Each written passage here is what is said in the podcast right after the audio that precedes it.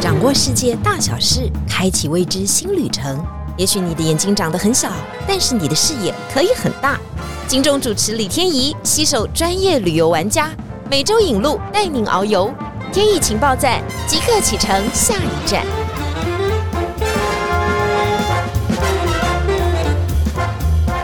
情报站，你说赞不赞？欢迎大家来到节目现场。其实非洲我们比较少谈论哦，因为非洲确实是一个处女的大陆哈。通常我们认为非洲在目前为止啊可以观光的，除了这个北非的部分哈，摩洛哥啊、突尼西亚啊、中非、东非，我们就说东非动物大迁徙。但是呢，我们今天要介绍一个，它也属于非洲的国家，但一般国人告诉你，你一定很少听过，因为旅游点很难或很少安排这里。今天我们要介绍非洲大陆，应该算是比较繁荣的一个国家。纳米比亚，今天再次请到已经去过纳米比亚很多次的达人莫妮卡来到节目现场。大家好，我是莫妮卡。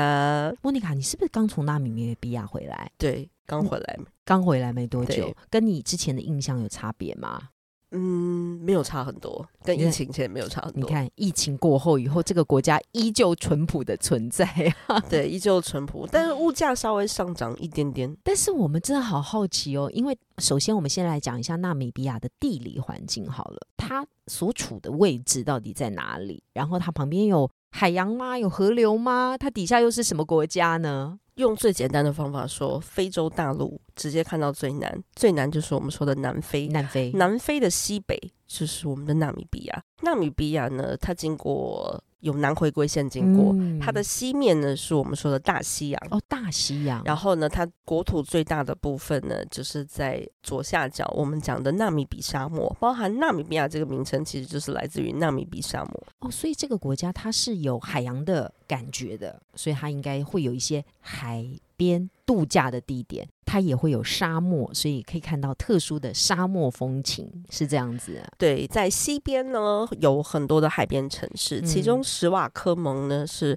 白人欧洲白人非常喜欢去的地方。嗯那那边有海上的风光，然后可以度假，然后还可以在那边可以看到我们很少见的叫做倒沙入海，沙漠跟这个海是相连在一起的。其实我本来对这个国家一点印象都没有啊哈，也一点都不知道非洲有这四个字的地方。但是因为有一个名人的到访，让他突然变得非常有名。这个人呢，就是安杰丽娜·裘丽哦。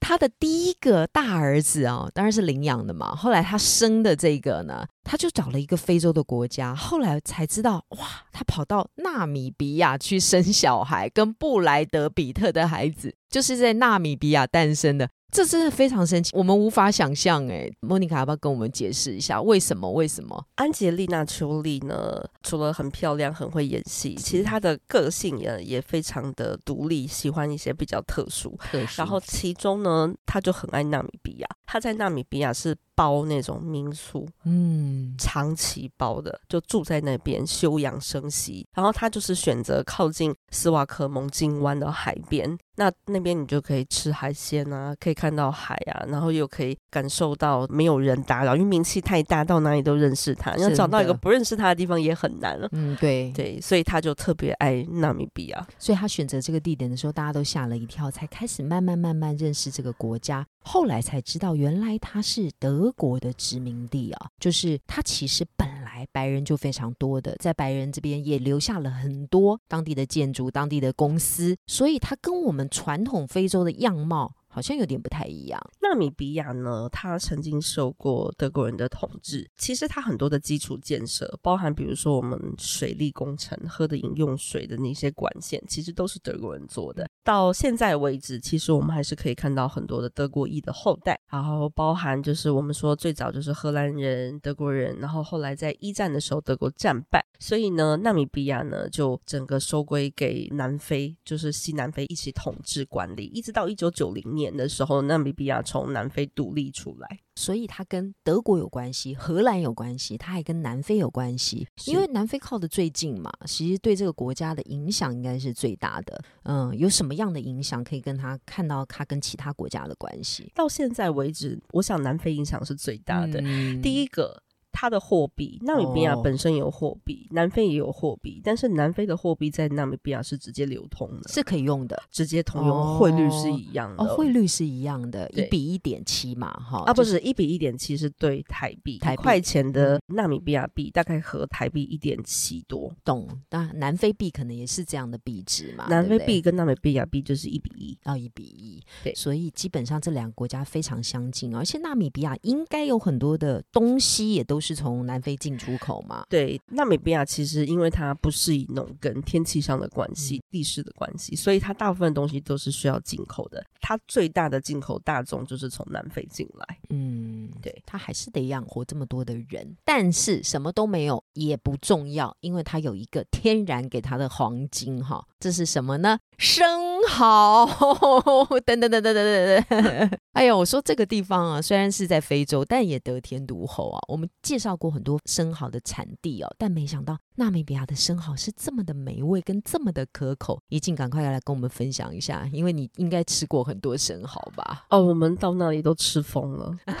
不管你平常有没有那么爱吃生蚝，去到那里都吃疯了，因为那里的生蚝是很鲜甜，然后没有什么味道，然后又不咸。第一个，它是养殖的还是野生的？然后大概场域是在哪里？然后它的售价是怎么样？它是养在海边，那最嗯早种的来源其实是从南美洲引进的，然后嗯最早是西班牙裔的当地人去做一个养殖的动作，然后呢，它大批量养殖在海里面，然后这个。结果大家都蛮喜欢的，所以就引起更多人跟他一起做养殖的动作。然后甚至他们养了非常多，它还是最早大批量出口到中国的地方。你说纳米比亚出口到中对国的出口生蚝大宗，对，不用说贴法国出产的生蚝，纳米比亚吃生蚝也可以吃的很过瘾，因为已经说其实一颗的单价真的很便宜啊。我们在路程上很多餐厅我们都有机会吃到。嗯，除了我们自己安排，如果你在当地餐厅想点一个生蚝，它可能一次一盘可能六颗左右。嗯，那用当地的币去换台币，可能一颗也不过七十多块台币。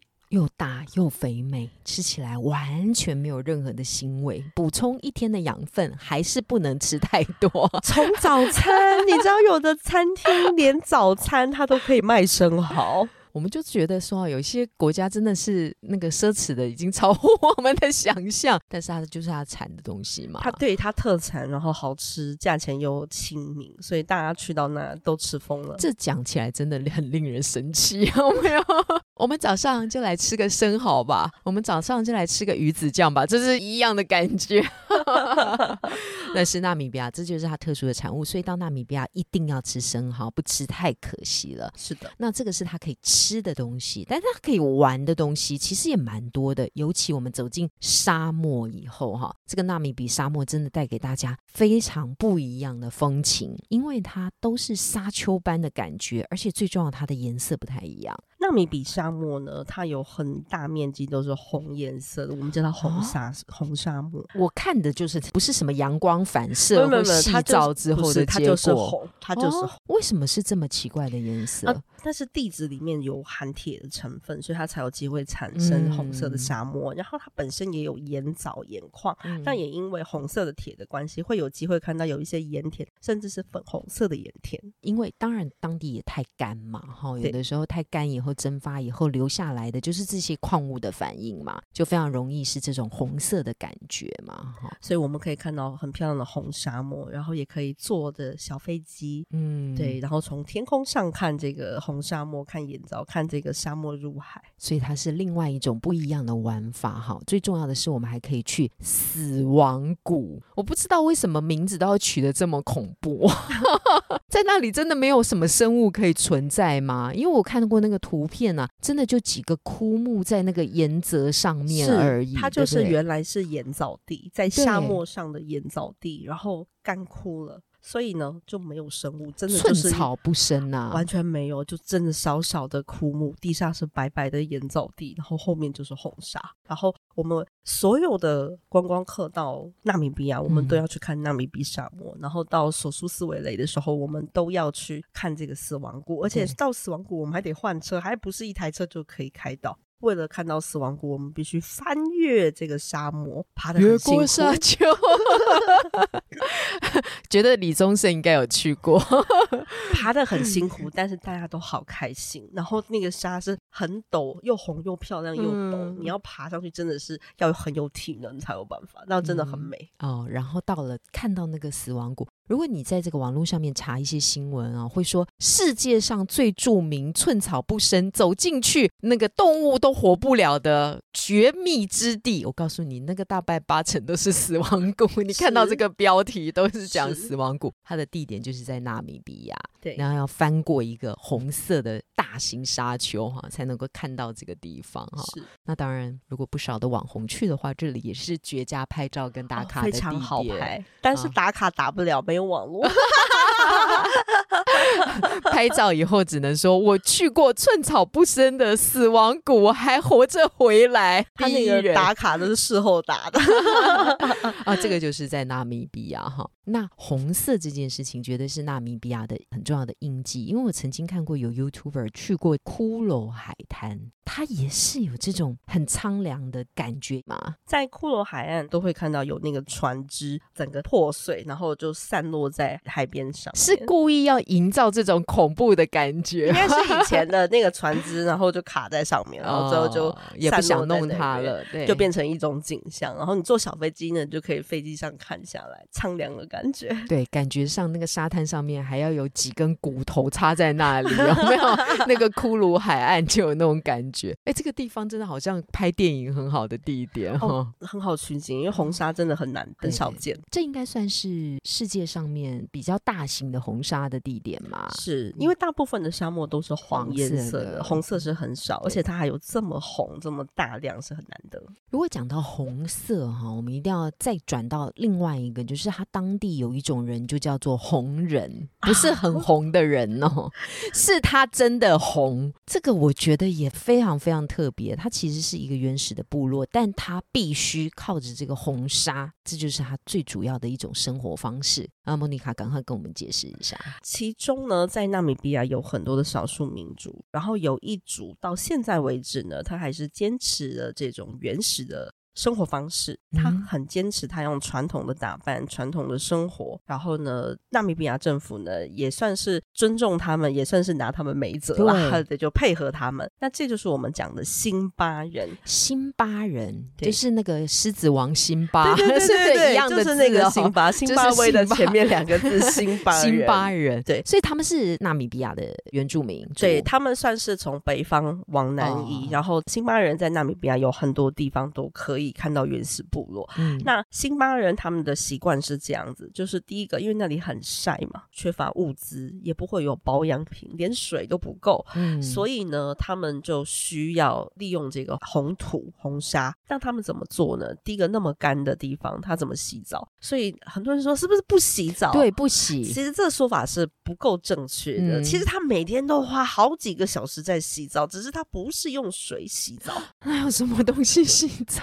他会在一早天还没有亮，那时候比较凉快。对，这时候他就会用一些当地找的这些木头啊、草啊，然后用火烧做一个熏香、熏香的香烟熏制的动作。然后呢，你就会拿这个烟在旁边熏熏熏自己，熏到你出汗，让这个木头的味道在身上。出汗了以后，他会把身上这些刮掉。红土刮掉，就是原来身上的这些把它弄掉，然后之后呢再抹上新的。那这个是是它是一种红色的 赭石，他先出汗把它 弄湿，把它刮掉，先，把一些脏的先弄掉，然后再抹新的。对，然后他平常就要去找这种红土、红石、红赭石。那这个时候呢，他找到之后，他就把那个石头剁碎。剁碎，弄成粉，然后弄成粉，你没办法直接抹嘛，对所以它需要干，因为那里真的很干。我平常嗯在台湾都不需要抹任何的保养品，去到那里每天都很乖，因为你不嗯抹你受不了，干到一个不嗯。行。所以他当然他也必须。那因为他们都会做一个放牧牧羊的动作，会养牛啊、养羊。那牛呢产了这个牛奶，牛奶多余的部分，我们就会把它放到葫芦里面做摇动，摇动了它就久了就会有油水分离，这时候你就会出现奶油，我们讲的牛油。然后呢，它在蒸完了之后呢，会把牛油加上红色的这个石粉，把它搅一搅搅，一搅就变成乳液，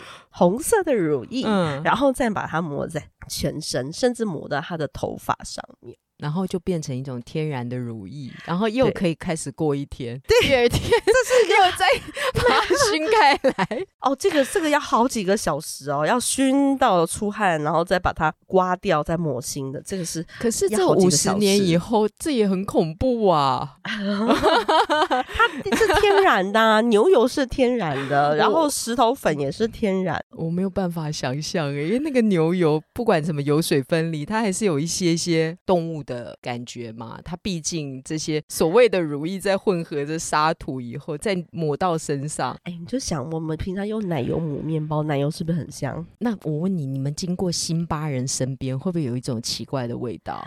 我不能跟你说百分之一百没有味道。哦但是其实没有想象中的可怕，就是我第一次去的时候就会觉得啊，是不是味道很重？对，其实还好那这只有女生要做的行为啊，对，只有女生，男生没有哦，你只有看，每年女生。女生每天都在忙这些，她每天要花很多时间打扮的，所以辛巴的女生，我们去到部落参观，然后他们会嗯介绍，哇，当她站出来，全身的行头，让这个导游介绍说她穿什么，为什么要这样打扮，她是很得意、很很骄傲她觉得她很漂亮。好，大家去找那个辛巴人女生的图像就可以看得出来，她的那个头啊也抹满了红泥，就是刚刚说的那个用像对乳液般的那个红泥，从头上就开始抹，那脸上就不用说了，然后头发。与头皮之间 也都是涂满了，也都，是因为太阳很烈啊，所以它这就是防晒。防晒、防蚊虫，对，因为有一个味道嘛，对不对？哎，不是，因为它很晒，它就是用那个红色的石头粉加上乳液，它就是一个好疙，所以它就是防晒，所以头皮要防晒啊。那我们看到的图片，它的头发很长，那接下来尾巴的地方都是红泥吗？还是有特别的什么东西？它其实非洲人因为基因的关系，嗯他头发并没有办法长得很长，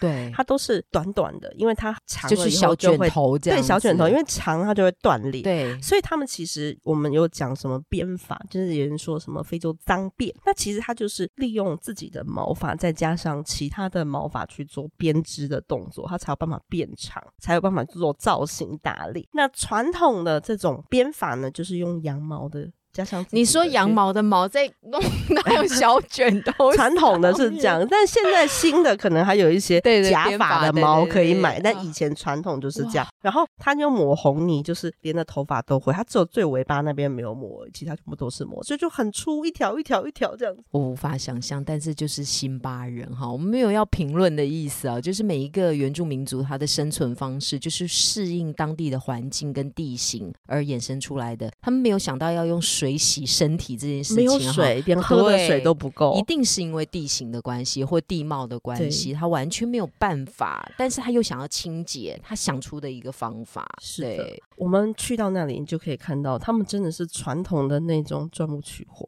然后取了火之后，下面烧柴火在地上，放了小小的锅子，放一点肉，因为水很少，就只能放一点点，嗯放一点奶啊，放一点水，一点点。包含就导游讲了很多话，他感谢他，要给他喝水，一直装了一点点的水给他，就真的很缺水。然后煮出来，然后大家一起分食。最常见的，比如说玉米磨成粉，对，再用粉去做成粑粑、糌粑。嗯，粑粑糌粑，对，嗯做成粑粑吃。嗯然后最常见的就是非洲的食物。然后女生呢，一个女生结婚，她就要有一个房子，对她的小孩跟女生就是住在一起，所以小孩子没有抹红泥，嗯，好，然后女生才会做这个动作，男生不会做这个动作，男生就是到外工作，长大以后就是到外工作，然后到外面放牧啊、打猎啊，然后在家里的家务就是女生在做，基本上不知道是因为基因上面的缺陷，所以男女其实是失衡的，男生很少，女生很比较多。哦所以她就是一个女人很强势的，所以传统算是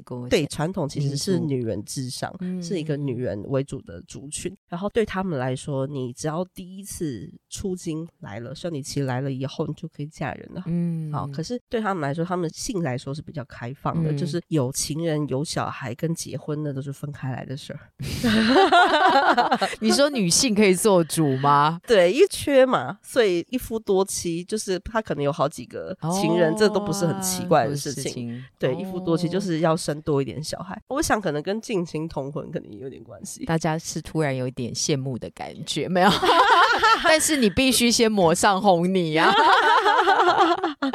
啊！这个就是非洲的他们的部落，非洲非常非常多的很特别的部落哈。那像在纳米比亚，还有另外一个哈叫做赫雷罗人哈，他们就是另外一个族，完全跟这个红泥族是不一样的哈。他又展现出不一样的风貌，这个部分莫妮卡可以给我们介绍一下吗。赫雷罗人其实他是纳米比亚蛮主要的一个族群。那他们当时在德国统治的时候，也曾经跟犹太人一样遭遇了这个大屠杀，哦就是像灭族一样的大量屠杀。嗯，赫雷罗人他主要是以牧牛放养牛牛所以是有。钱人。我有遇过，就是赫雷罗人，他是自己有地，然后他养的牛还是很有名的得奖的种牛。嗯哦，对，这个他们很厉害。然后赫雷罗的传统女性呢，她们的传统服饰其实很漂亮，很像礼服一样，都是整套的，都会有一个帽子，非常的大，嗯，像一个盘子一像样，盘子一样倒三角，对到然后跟她的衣服都是搭配一整套的，然后穿起来有点像礼服，有红的呀、桃红的呀、黄的呀，各式各样白的，什么颜色都有。